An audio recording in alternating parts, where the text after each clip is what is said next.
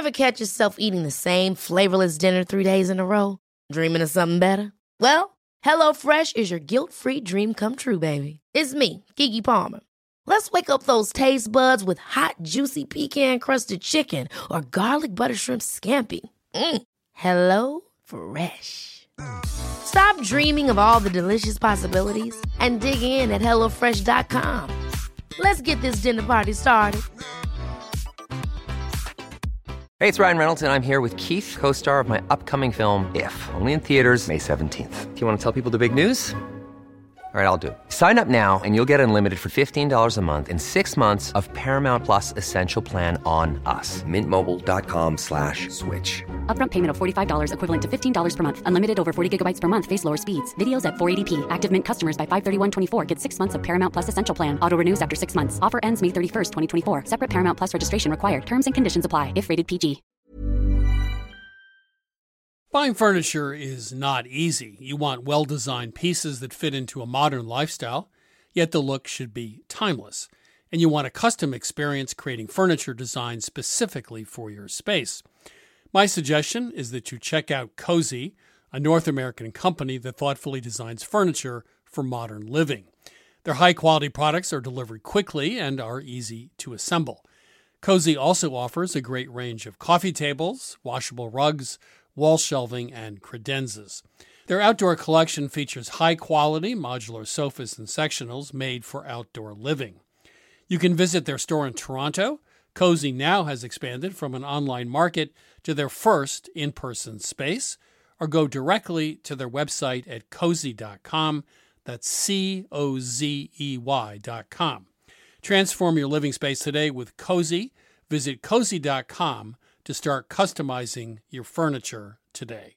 You know, I grew up with Vermont farmers who made do with tools they had on hand a hammer, pliers, uh, and baling twine, of course, for most jobs. When I became a cook, however, I found that having just the right knife or maybe the perfect carbon steel skillet made all the difference. And the right tool also added pleasure to my cooking. I truly enjoyed my time prepping as well as cooking food. And that also goes for a car. The all new Lexus GX has an exceptional capability that will have you seeing possibilities you never knew existed. Its advanced technology and luxurious interior mean that wherever you go, you'll never go without. And that includes available dynamic sky panorama glass roof, available front row massaging seats, available 33 inch all terrain tires, and available multi terrain select. Live up to the all new Lexus GX, luxury beyond limits. Experience amazing at your Lexus dealer. This is Most Radio from PRX. I'm your host, Christopher Kimball. With over a million subscribers on TikTok, Alexis Nikole Nelson has turned her lifelong foraging hobby into viral entertainment. In her videos, she sings about the right way to eat a cattail, and she hunts for mushrooms in the parks around her home in Columbus, Ohio. Today, she joins us to impart some of her foraging wisdom, including how to use seaweed to make panna cotta. Yeah, I got a cooler of a cooler of seawater and seaweed home from Maine to Ohio. So then I could use the seawater for pickling and the Irish moss to set a panna cotta. It works. It was very good panna cotta. Also coming up, we recreate a 19th century recipe for a flourless Italian chocolate cake, and J. Kenji Lopez Alt reveals the science behind crispy French fries. But first, it's my interview with Kevin Fortey. He's the unofficial spokesperson for the giant vegetable movement, a subculture of gardeners who treat growing oversized produce like a sport. Kevin, welcome to Milk Street. Yeah, hi, Chris. Thanks for having me. Or should I call you Mr. Giant Veg? That's the other way of referring to you. So, but you have a sense of humor too. Uh, you once paraded a giant cucumber around the Serpentine in Hyde Park in a pedalo for a Japanese TV channel. So, I guess for some people it's deadly serious, the competition, but you have some fun with it. Yeah, we've, we've got loads of ideas and try, trying to get that giant cucumber through the tube without anybody noticing was, was something else. so your your father started some of these giant vegetable competitions, right? Is that how some of this got started? Yeah, so my dad started off the concept of giant vegetable growing in the early 80s in, in a pub in Cwmbran in South Wales. And it was essentially just over a, a pint and a bit of banter with the pub goers. And after one season, they decided to have a pumpkin onion contest. And what, hmm. what happened then is literally the pumpkins couldn't get through the pub doors. They had to get a bigger venue. so, one of the things I noticed in doing a little research is it wasn't too long ago when 200 pound pumpkins might win a competition. And today we're talking, you know, pumpkins getting close to being a ton, you know, almost 2,000 pounds. So, what are some of the techniques that have driven the giant veg community to go from a few hundred pounds to over 1,500 pounds in some of these items? Yeah, I, I think that's more about the genetics and the sharing of ideas and, and, and seed sharing throughout the mm. world. Records are, are being broken all the time, and vegetables are, are getting you know even bigger. And it's more of a challenge each year to, to try and get those prizes in the shows.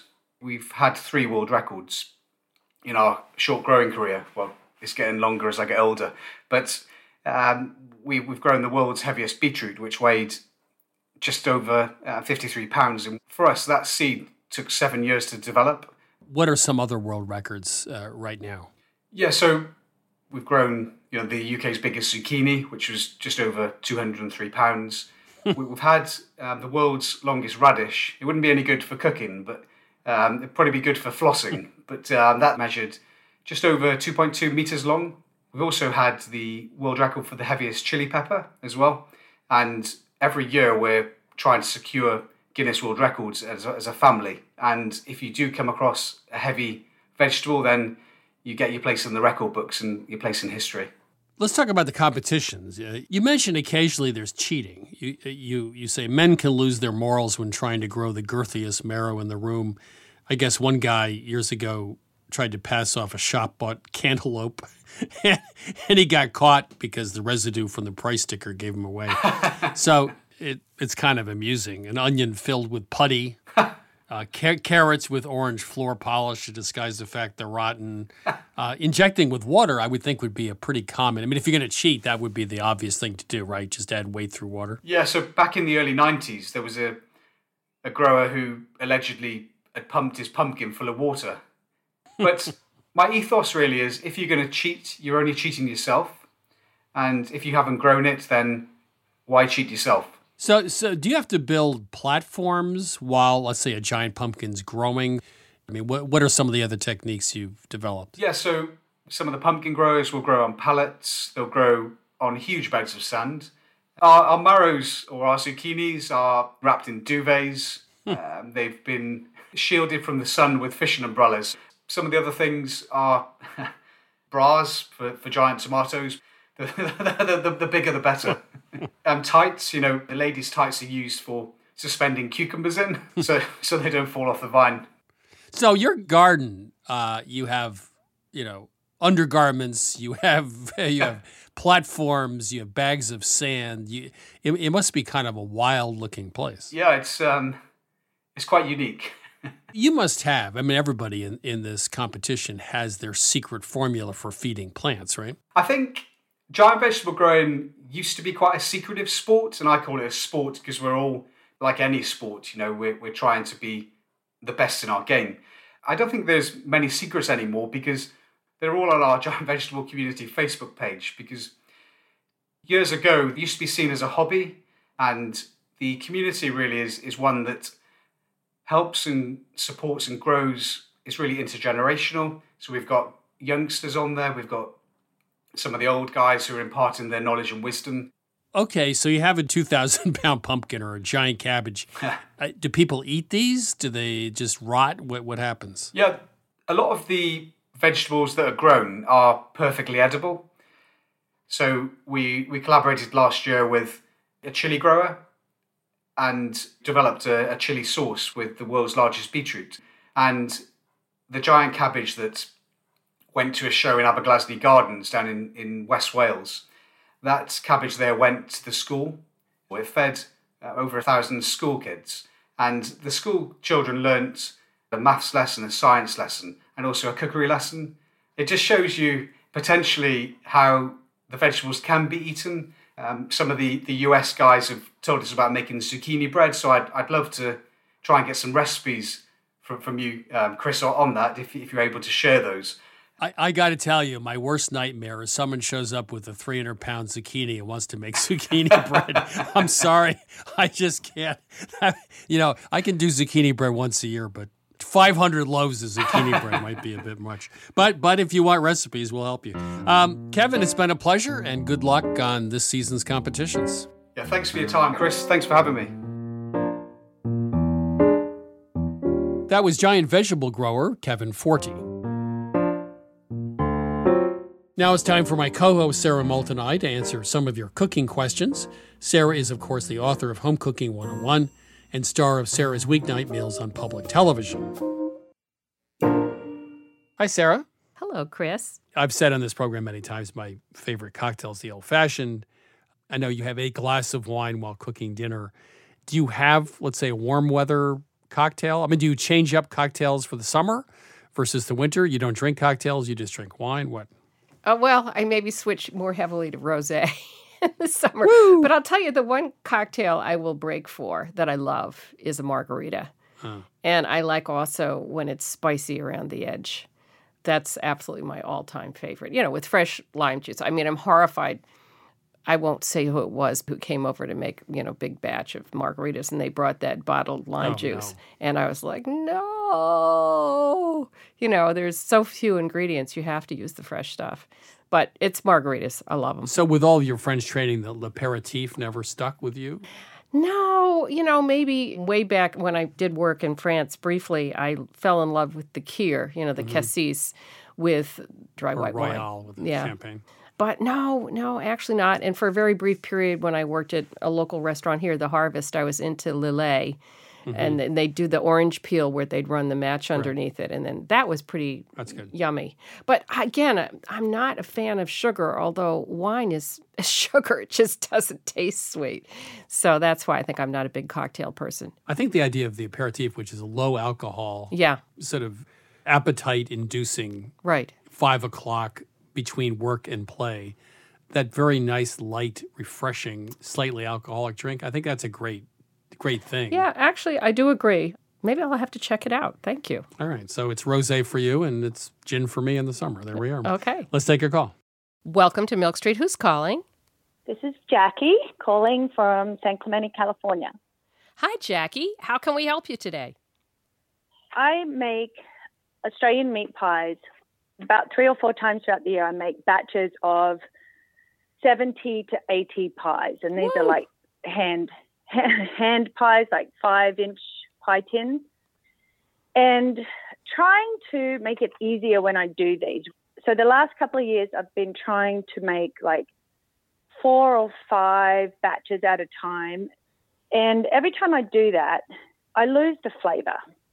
Is it even worth trying? Or should I just do batch by batch? First of all, let's just define what an Australian meat pie is. They're filled with, isn't it usually a ground meat mixture? Yeah, some are ground. There's all different varieties of meat, but I typically use chuck steak.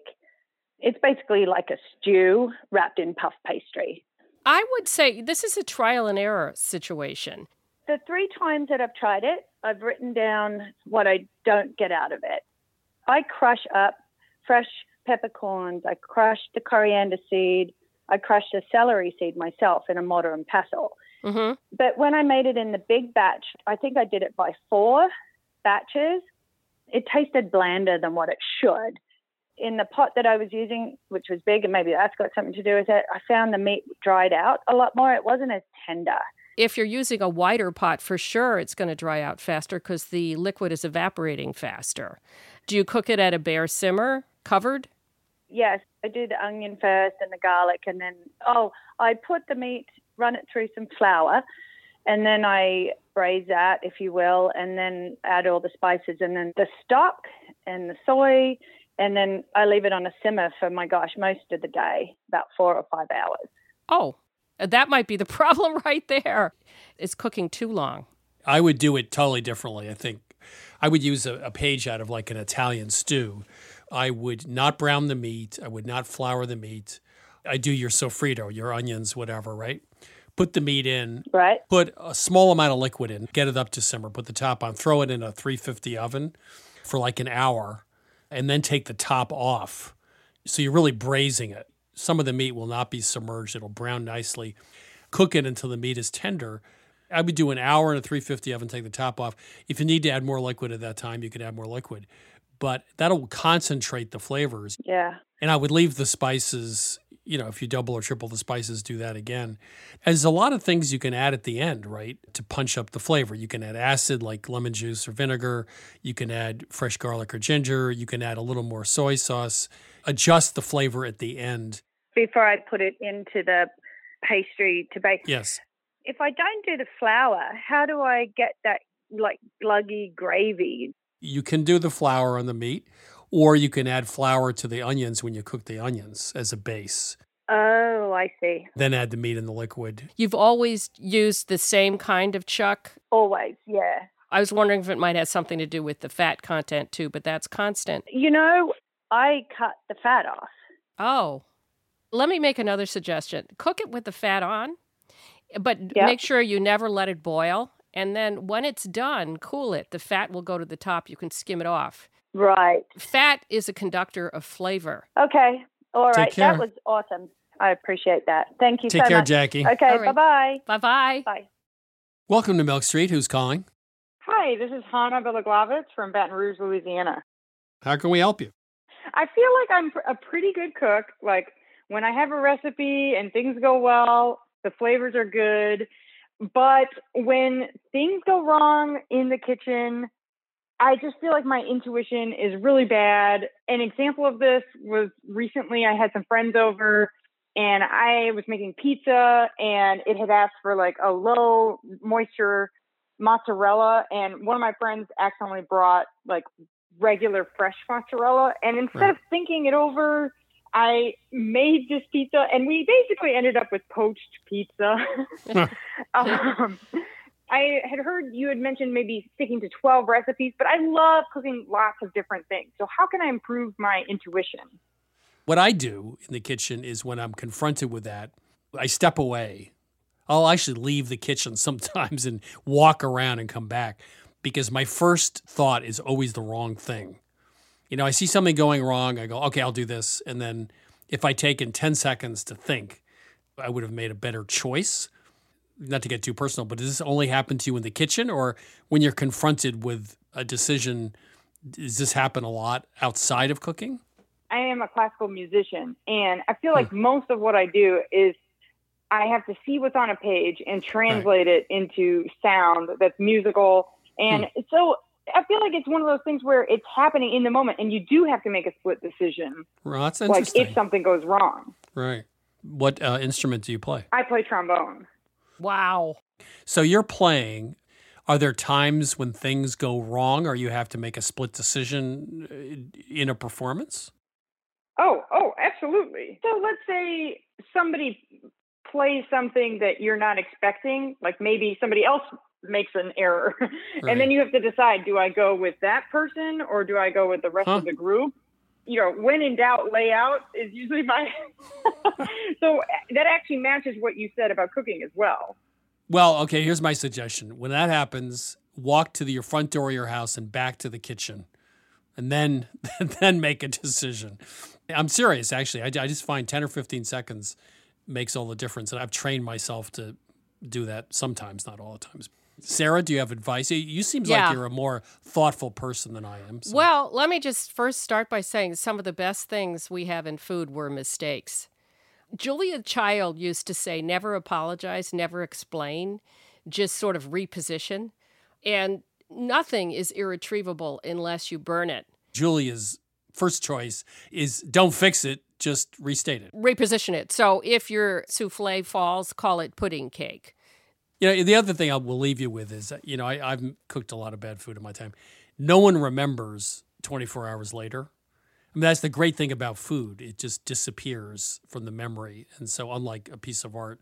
So, you know, when I've served something that just wasn't very good, I just didn't worry about it because I knew two days later, nobody's going to remember. So, you know, pause, for 10 seconds. We'll pause for 10 seconds. Thank you so much. Yeah, Great and thanks for the information about the trombone, too. Take yeah, care. that was interesting. yeah, that was great. Mm, bye-bye. Bye. Bye.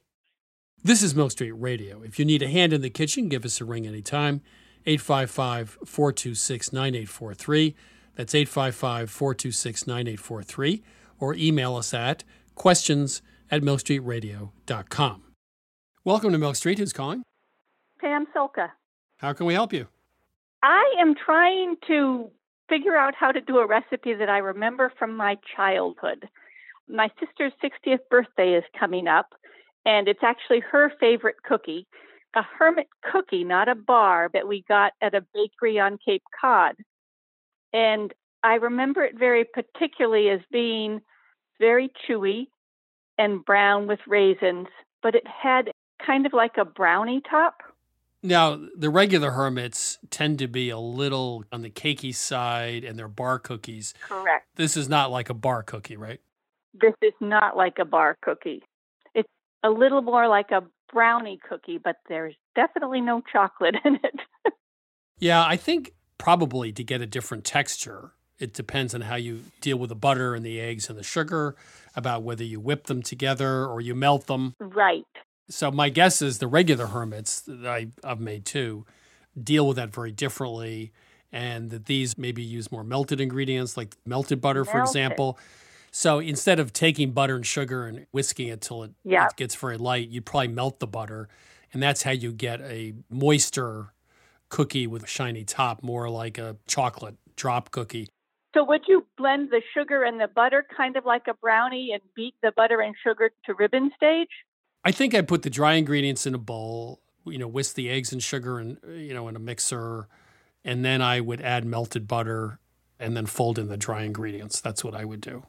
Ah. Melting butter is what's going to give you what you want versus, you know, beating the butter, right, Sara? Don't you think it also has something to do with beating the eggs and sugar and getting some volume there?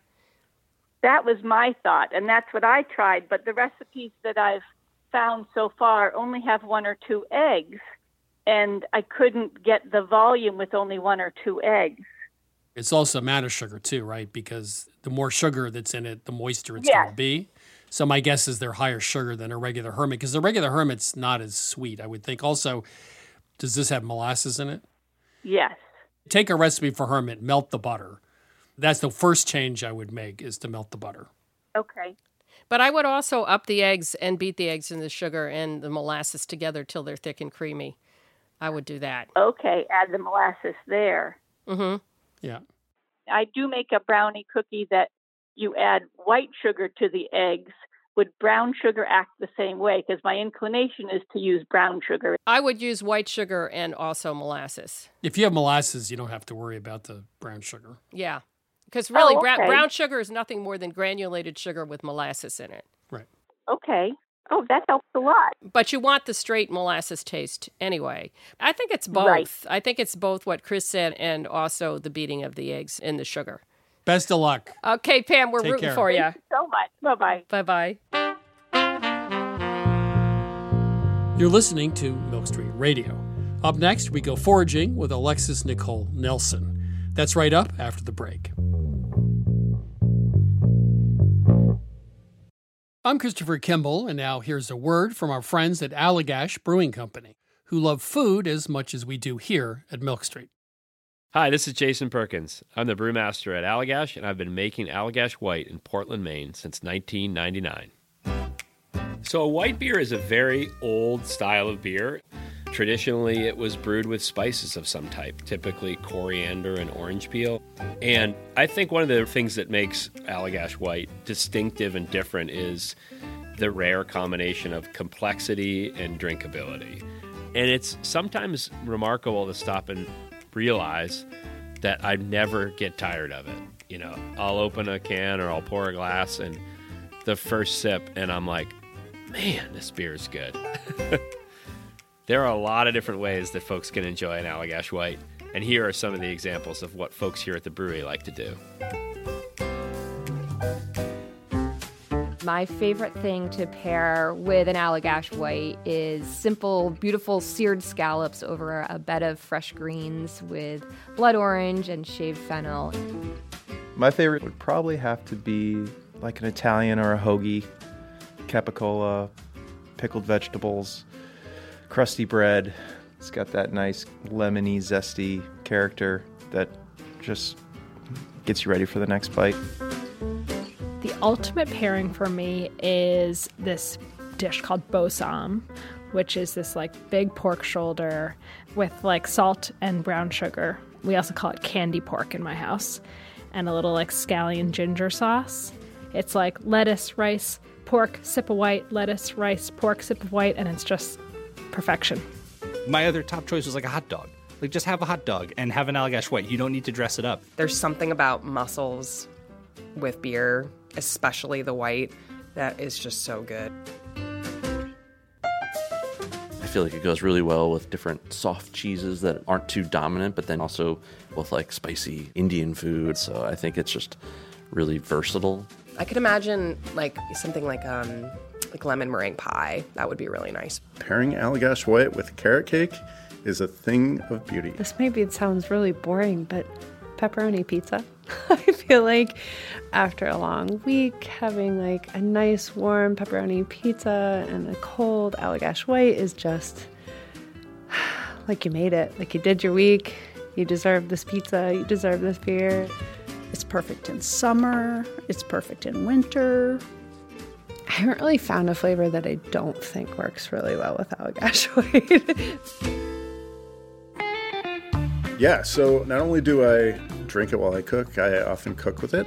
So if I'm creating some kind of stew, I'll add a little bit of Allagash White to it. A lot of people use Allagash White in like a fried fish batter. Anywhere where you can add like a spritz of lemon or a spritz of lime, that could be the beer. We are very food minded here at Allagash, obviously.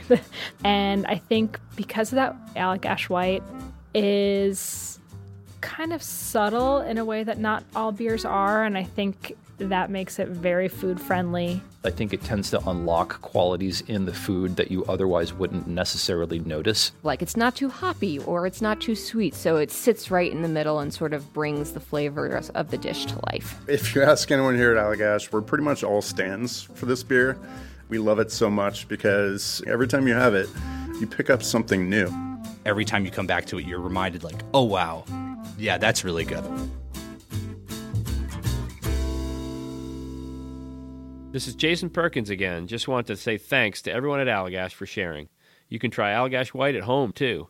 Head to allagash.com slash locator to find Allagash White near you. For 21 plus only, please drink responsibly. Allagash Brewing Company, Portland, Maine. This is Milk Street Radio. I'm your host, Christopher Kimball. Right now, it's my interview with forager and TikTok star Alexis Nikole Nelson, also known online by the username Black Forager. Alexis, welcome to Milk Street.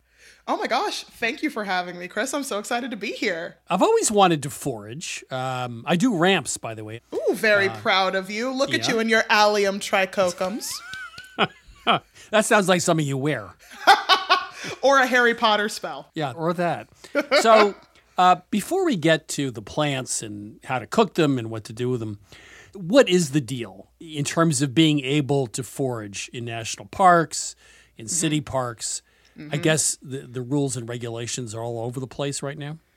Oh, they vary so much. Even within park systems, the rules vary a great deal. I know here in Columbus, you can't forage in the metro parks. You can't forage in most of the city parks, except one metro park has like a hunting area where you're allowed to forage. But then it's like, ooh, what if someone thinks I'm a turkey? Are these ramps worth it? I don't know. it's a lot of like very unsexy research that you have to do before you get to be like the cool kid with your pants tucked into your socks, just pulling things out of the ground. So there are two sides to this. One is you want to conserve the parks. If you had thousands of people running around digging stuff up, that would be problematic. Oh yes. Do you, how do you balance not destroying the parks with too many people digging stuff up versus having the opportunity to to forage if you live in a city? Absolutely. It is all about being what I like to call uh, future minded with your foraging.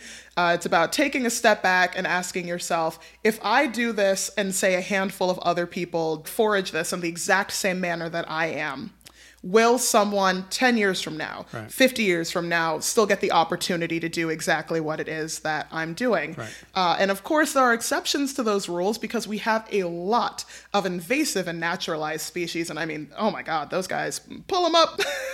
And then on the, the flip side of that are like ginseng, you know, which would be like at the Mhm. top of the pyramid, Oh my right? gosh.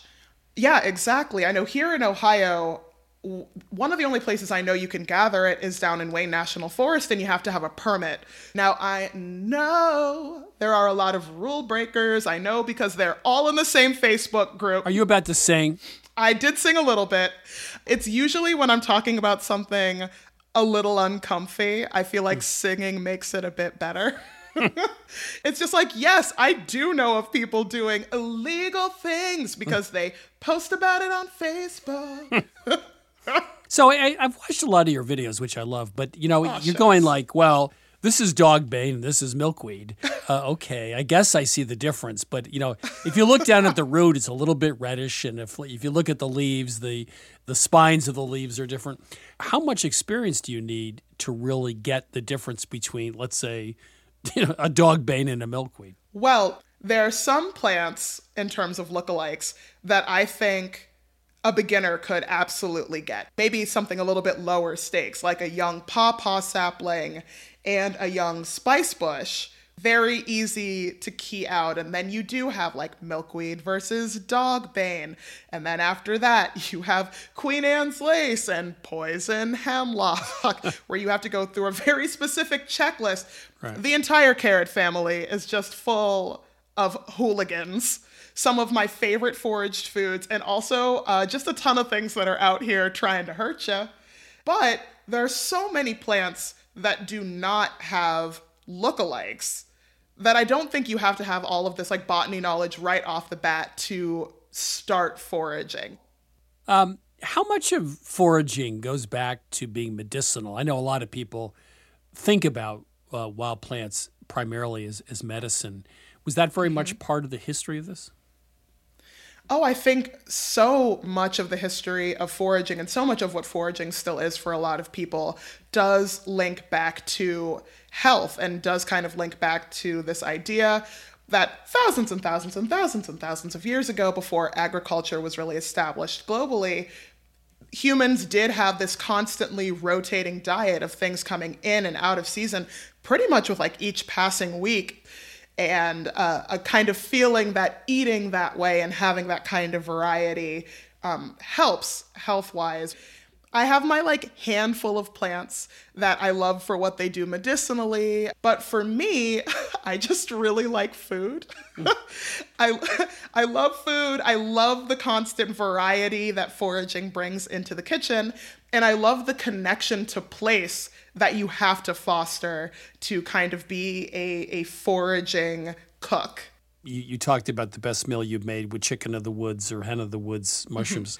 you also mentioned you, you dehydrate them and make jerky. Oh yeah.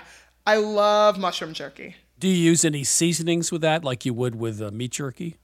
Oh, absolutely. Otherwise, it's just going to taste like a hunk of forest.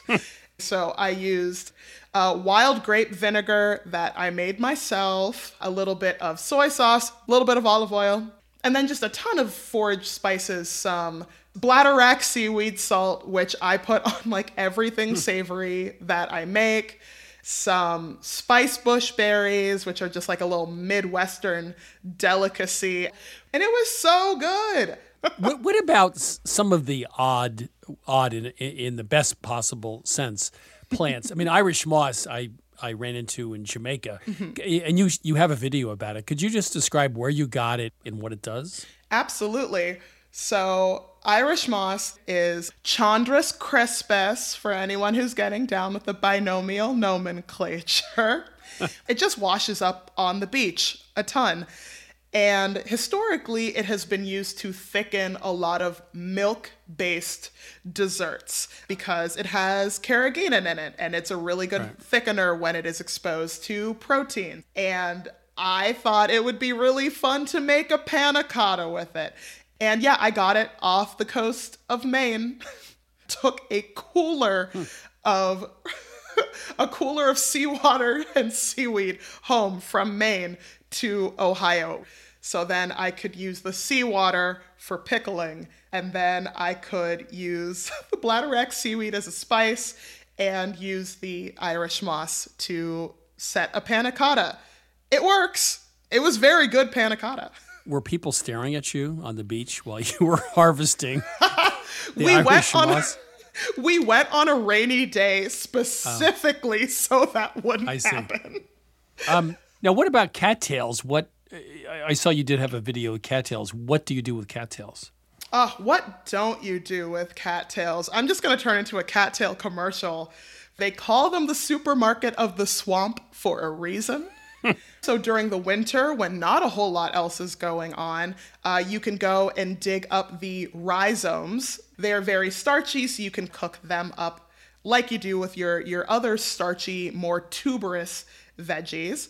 This time of year, they are sending up shoots, and so you can pull those shoots out and eat the cattail hearts. I think they taste a lot like sweet corn, so I will make like little uh, cattail fritters, Hmm. like you would make corn fritters. And then before the cursed hot dog turns brown, the kids on TikTok hate this. They want to eat it when it's brown. You can't. You have to harvest it when it's still green. If you eat the cursed hot dog when it is brown, all of those compacted seeds are just gonna just shoot into your mouth and it will not be a pleasant experience. Don't do it. This has been a PSA. Um, what about weird names? Hairy Bittercress. Uh, what's Hairy Bittercress? Hairy Bittercress is Cardamine hirsuta, and I hate the name Hairy Bittercress because it is not a hairy green, and I think it is phenomenal. Makes a great pesto. I want to talk to who is naming the plants. Please bring them to me. I promise it'll just be a conversation, but I would like to talk to them. I think it's going to have to be a 19th century graveyard. That's where you're going to have to go Ugh, for that. Bring on the seance. Yeah, yeah. Light a candle, hold hands, and you can sing. We'll all set. Um, so, okay, I walk out my backyard. Let's assume I live in suburbia, but I have a Mm-hmm. little bit of wildness going on somewhere I haven't mowed over. Um, dandelions, wh- what else is likely to be out there? They're the most common things people could forage for. So I would say if you were trying to do some lawn foraging, uh, there are a lot of plants that we've given this banner title of weeds. Your dandelions, your garlic mustards, your creeping charlies, and your pokes. I know goldenrod is coming up on the edges of a lot of people's yards right now, and I think they are delicious. It's free food growing in your yard, and you're just going to go ahead and spray Roundup on them. So I, I should bring you to Vermont because we have acres of goldenrod in August, and, and they they are considered weeds. I mean, everyone Oh, wants, yeah. wants to get rid of goldenrod. Which I think is insane. One, they're beautiful. Two, the pollinators love them. Three, they make a killer tea. I know tea isn't exciting. The children get very mad when they're like, why is everything that you're making right now a tea in the middle of winter? And I'm like, I don't know if you've noticed, Billy, but everything outside is dead. I mean, when you say children, are you referring to your TikTok followers? to my TikTok following, which honestly, the average age is not that much younger than me. I really have to stop hmm. calling them children. So, practically speaking, when people watch your TikTok videos, which are incredibly entertaining, do you expect people to go out and forage? What What do you hope is the result from all of this? My hope is that after watching my videos, they go for a walk in their neighborhood, and even if they don't necessarily see the plant that I was talking about, they start noticing different plants. I have a lot of New Yorkers who are just like, my world isn't fanciful and magical like yours in Ohio. I'm a New Yorker. And I'm just like, have you been to the northeast corner of Central Park? Have you seen the sumac? Have you seen the blackberries? Hmm. One of your fans wrote, Because of you, while I was out walking, I recognized this plant, and it made me feel like my neighborhood was a cooler and happier place. I, that sort of brought me up short because I, I didn't think about foraging as making you rethink the neighborhood you live in. Yeah, I think, I mean, I always get a little emotional when people say that to me because it does really help you develop a relationship with where you live. Sometimes I'll be like, "Oh yeah, you're you're developing a relationship with a specific plant," and it feels a little a little hoogy poogy. But you do get to know the plants in kind of similar ways that you get to know people, and like you know, you learn to recognize a person when their hair is up and their hair is down. You learn to recognize a plant, how it looks in the springtime versus how it looks in the summer versus how it looks in the fall. Like I think as you get to know a person, you know, you see you see more value in them and the more you get to know these plants, you also see more value in them and you get more excited about them and when you're more excited, your day is brighter and your life is happier. So the fact that I've done that for anybody. Mind blowing, fantastic. We can already chalk this up as a win. Alexis, it's been a, a, a, great pleasure, and I learned a bunch of stuff too. Thank you so much. Oh my gosh, thank you. This was so much fun. That was forager Alexis Nikole Nelson. You're listening to Milk Street Radio. It's time to chat with Lynn Clark about this week's recipe Italian flourless chocolate cake. Lynn, how are you? I'm great, Chris. You know, about a year and a half ago, I was traveling in northern Italy, in Bologna, and we traveled outside of Bologna. And on a, one Sunday, we had lunch at a small restaurant, Da Mognai, actually. We had some lovely soup and some meat and some other things, but dessert was a chocolate, one layer chocolate torta called a torta Barozzi. And it really struck me because it was simple, but I really loved the texture. And it wasn't too dry, wasn't too wet. It was chocolatey, but not overly so. It turns out this is a dish, I guess, invented in the late 19th century and made by a bakery in another town, Vignola, not too far away. But it's one of those dishes that we don't know about here, but it's so simple and it's so good. It just seems like something that should be you know part of our repertoire right exactly this recipe from the source is a closely guarded secret so there are tons of kind of copycat or imposter recipes out there so we had to go on those and your memories to kind of create what we thought was the same delicious chocolate cake that you had in Italy. So we start by melting butter, adding some chopped bittersweet chocolate, Dutch processed cocoa powder, and really important to use the Dutch processed here. Sometimes we say either natural or Dutch process will work. Here you want the Dutch process, not just for the flavor, but also this is sometimes called torta nera, which means black cake. And the Dutch processed cocoa will make it nice and dark, just like that. And then a little bit of espresso powder, which we always use in chocolate desserts to really amp up that chocolate flavor. That just gets melted. Egg yolks and sugar are whisked together until lightened don't want to whisk it too much. We don't want to incorporate too much air. And then those two things just get combined and whisked together. But one thing that's interesting about this recipe is it calls for almond flour, right? It does. Actually, the original recipe, we think, has peanut flour and almond flour, but peanut flour is a little bit hard to come by around here. So um, we wanted to see if we could make it work with just almond flour, which it worked great. So we add almond flour, salt, and some rum which adds some nice spiced notes to the cake as well. So this goes into what a moderate oven, a typical eight inch square pan. That's what. Yeah. So we found that we wanted to actually whip some egg whites as well to fold in there, just to soft peaks, kind of loosely folded in. Just to give a little bit of lightness so it wasn't so dense. And it actually goes into a square baking pan, which was one of the things that I found kind of unusual. I usually see these as a circle or you know, in a spring form, but it's a square cake. Goes in the oven for about 30 to 40 minutes.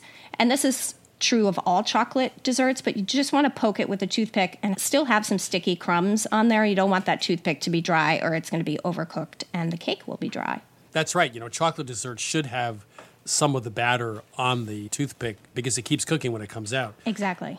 Also, when the kitchen you start to smell chocolate, mm. that's really a good indication it's probably just about done as well. Lynn, thank you very much. This is a simple chocolate recipe everybody should know Italian flourless chocolate torta made with almond flour. It's rich, it's simple, it's absolutely perfect. Thank you, Lynn. You're welcome. You can get this recipe for Italian flourless chocolate torta at milkstreetradio.com. This is Milk Street Radio. Coming up, J. Kenji López-Alt delivers a lesson on spud science. We'll be right back.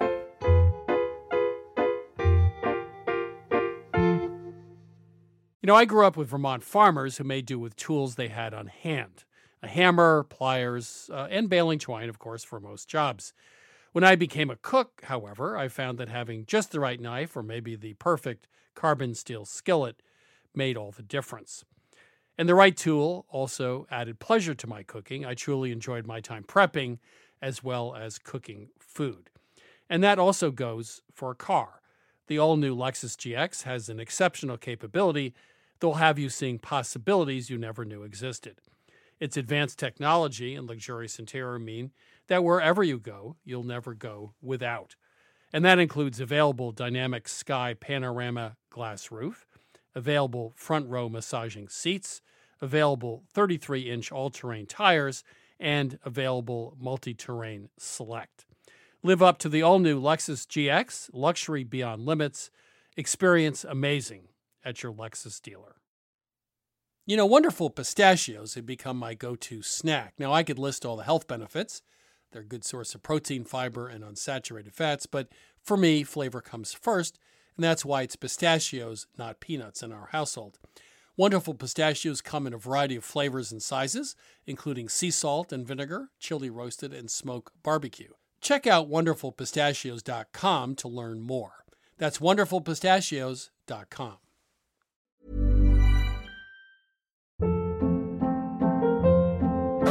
Hold up. What was that? Boring. No flavor. That was as bad as those leftovers you ate all week. Keke Palmer here, and it's time to say hello to something fresh and guilt-free. Hello Fresh. Jazz up dinner with pecan-crusted chicken or garlic butter shrimp scampi. Now that's music to my mouth. Hello Fresh. Let's get this dinner party started. Discover all the delicious possibilities at hellofresh.com. Hi, I'm Daniel, founder of Pretty Litter. Did you know cats tend to hide symptoms of sickness and pain? I learned this the hard way after losing my cat, Gingy. So I created Pretty Litter, a health monitoring litter that helps detect early signs of illness by changing colors, saving you money and potentially your cat's life. Pretty Litter is veterinarian developed, and it's the easiest way to keep tabs on your fur baby's health right at home. Go to prettylitter.com and use code ACAST for 20% off your first order and a free cat toy. Terms and conditions apply. See site for details. Planning for your next trip? Elevate your travel style with Quince. Quince has all the jet setting essentials you'll want for your next getaway, like European linen, premium luggage options, buttery soft Italian leather bags, and so much more. And is all priced at 50 to 80% less than similar brands. Plus, Quince only works with factories that use safe and ethical manufacturing practices.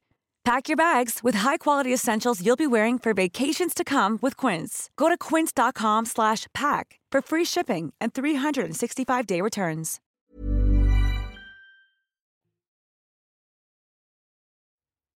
I'm Christopher Kimball, and you're listening to Milk Street Radio. Right now, Sara Moulton and I will be answering a few more of your cooking questions. Welcome to Milk Street. Who's calling? Kate from Des Moines, Iowa. How can we help you today? My mom and I, we enjoy watermelon salads, but the watermelon hasn't really been great. It's been kind of mushy and mealy. And I had seen on a couple of different websites that you can firm up the texture of watermelon with an acid like a citrus or I would assume a mild vinegar. Kind of thought it might be something akin to pickling, but I don't really know. I haven't seen it anywhere that I would like trust, like a cookbook or anything. It's just been on a couple of websites here and there. Well, I guess, you know, pickled watermelon rind is popular in Vermont, so I grew up with that. But if you're going to use this in a salad, a mushy watermelon's a mushy watermelon. There's nothing you can do. Yeah. Now, the question obviously is are you buying watermelon in season when they're grown locally, or are these being flown in from somewhere else? See, that's part of the issue. We're kind of down to supermarket watermelons, Right. and the quality is going to be iffy at best. Yeah, I would definitely only do it with a good local watermelon because the stuff, I won't mention store names, but in some fancy stores, everything looks great, you know? And then you Yeah. taste it and realize, like, I just had some carrots. My kids, we just cut off some carrots for them before dinner. And I put one in my mouth and spit it out because it was orange, but that was about it. With a blindfold, you, I could never have told you what it was. Yeah. One tip with fruit, especially watermelon, is it should be very heavy. I mean, it should feel heavy. Mhm. And then it's going to be good. Same with like grapefruit. I go through a lot of grapefruit. You want the ones that they just feel heavy for their size. They don't feel light. That's just a buying tip. But for a salad, I would do it at the end of summer when you have watermelons locally. I mean, Sara? Another question I had is I'm assuming that you buy it whole, right? You don't buy it cut? Yes. I mean, it's always a big popular idea, but in practice, it just hasn't gone very well. When I used to have a show on the Food Network, we did a segment with the Watermelon Council, and they said one really important thing when you're buying a watermelon is to make sure there's a huge yellow spot somewhere on it. That's the hmm. side of the watermelon that was on the ground and didn't develop any chlorophyll because it wasn't exposed to the sun. And that means it got to full ripeness. Hmm. So it should be heavy, it should have a yellow spot, you should buy it whole. I agree with Chris. A mushy watermelon is a mushy watermelon. You know, turn it into a smoothie, make it into watermelon ice cubes, but I wouldn't use it in a salad. I mean, it's like don't make strawberry shortcake in February, right? Right. Yeah. Yeah. It's just not going to work out too well. Right. Kate, thank you so much for calling. Yes. Oh, you're welcome. Thank you. Thanks. Yeah, take care. You too. This is Milk Street Radio. If you're stuck in a cooking rut, give us a call. Our number is 855 426 9843. That's 855 426 9843. Or email us at questions at milkstreetradio.com. Welcome to Milk Street. Who's calling? Hey, this is Colin in Miami. Uh, how can we help you? A problem I've run into is sourcing an ingredient.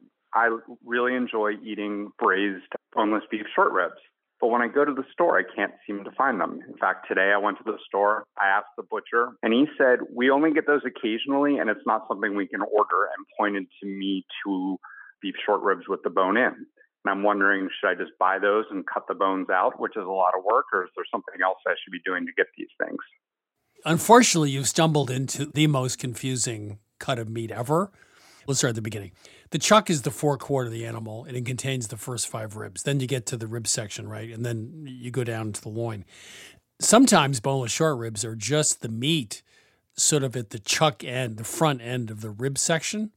And they're not really ribs per se. They're just cut from all that extra meat that's sitting on top of the ribs there's probably four or five ways to cut short ribs, some of which really are not ribs at all. So what you're really looking for is a particularly fatty cut of meat, right? The point about short ribs is you cook them low and slow, they're incredibly meaty, have great flavor. You can substitute something else which has a tremendous amount of fat, like a chuck eye roast, for example. You could almost take a cut from there as a boneless short rib because it's going to be very similar. But if you can't find boneless short rib, that's what I would do. I would go to the butcher and ask about chuck eye roast and see if that's close because they can certainly find that. Sara? First of all, I wanted to ask you, Colin, why don't you want to cook them on the bone?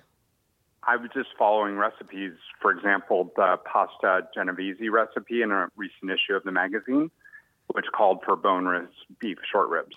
Well, okay, I got that. But let me just say that if you cook them low and slow, the bone falls out anyway.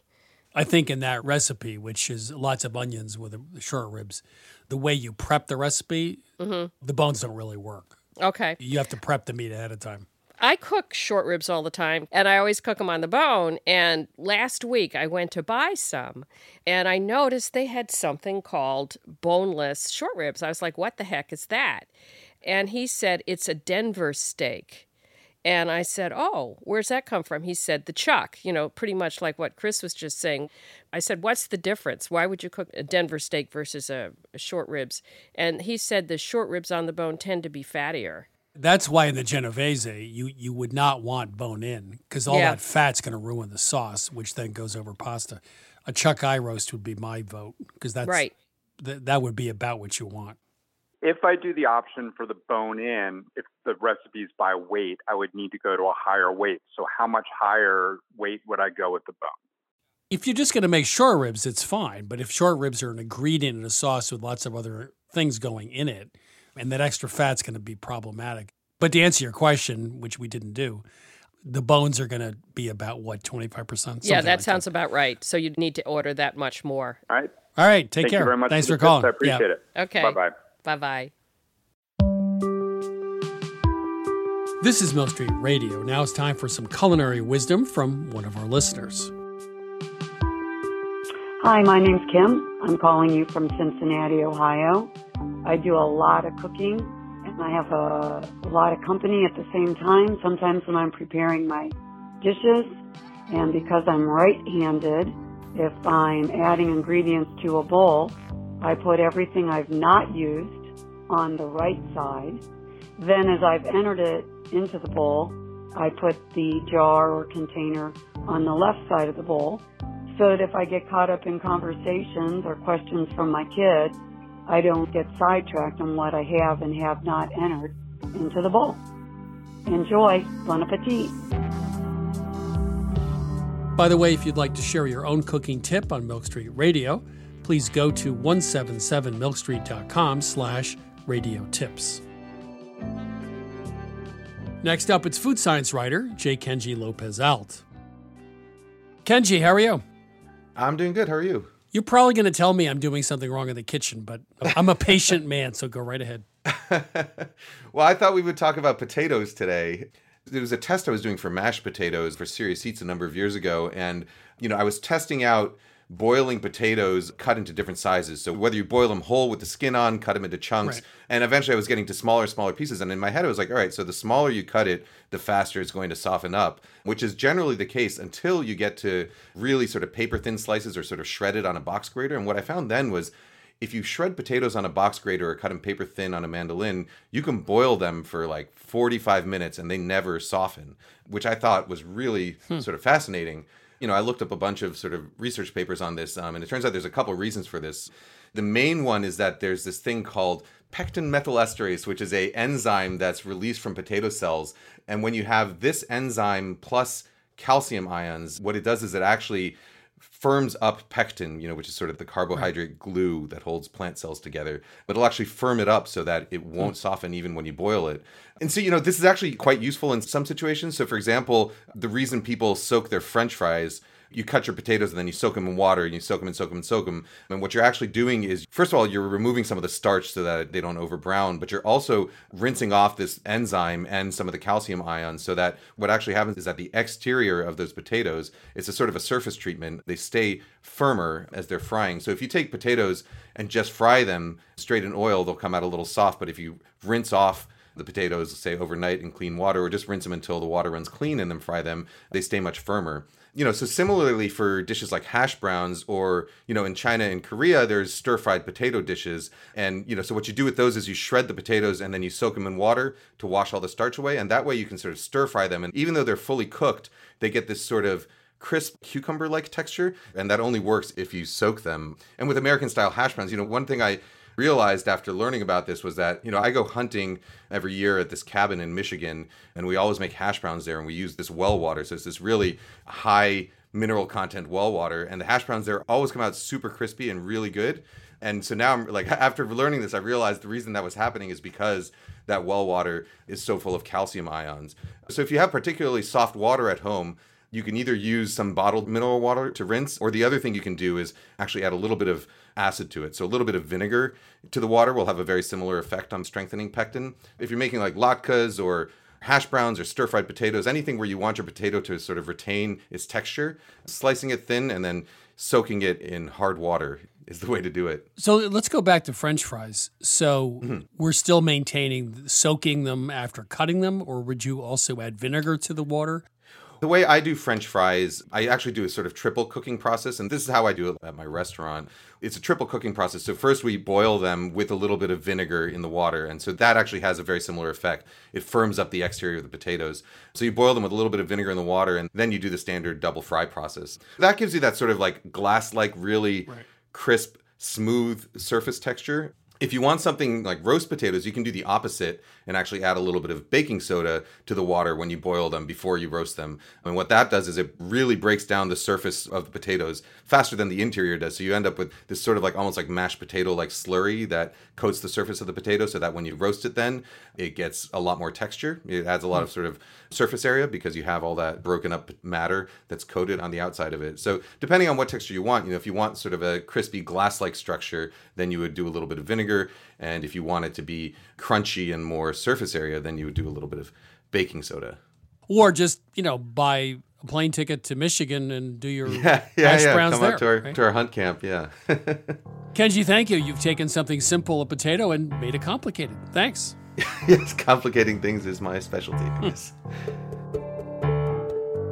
That was J. Kenji López-Alt. He's the chief culinary consultant for Serious Eats. He's a food columnist for the New York Times and also author of the book, The Food Lab. If you tune in too late or just want to listen again, you can download and subscribe to Milk Street Radio on Apple Podcasts, Spotify, or wherever you find your podcasts. To learn more about Milk Street, please go to 177milkstreet.com. There you can download each week's recipe, watch the latest season of our TV show, or order our latest cookbook, Tuesday Nights Mediterranean. You can also find us on Facebook at Christopher Kimball's Milk Street, on Instagram and Twitter at 177 Milk Street. We'll be back next week, and thanks as always for listening.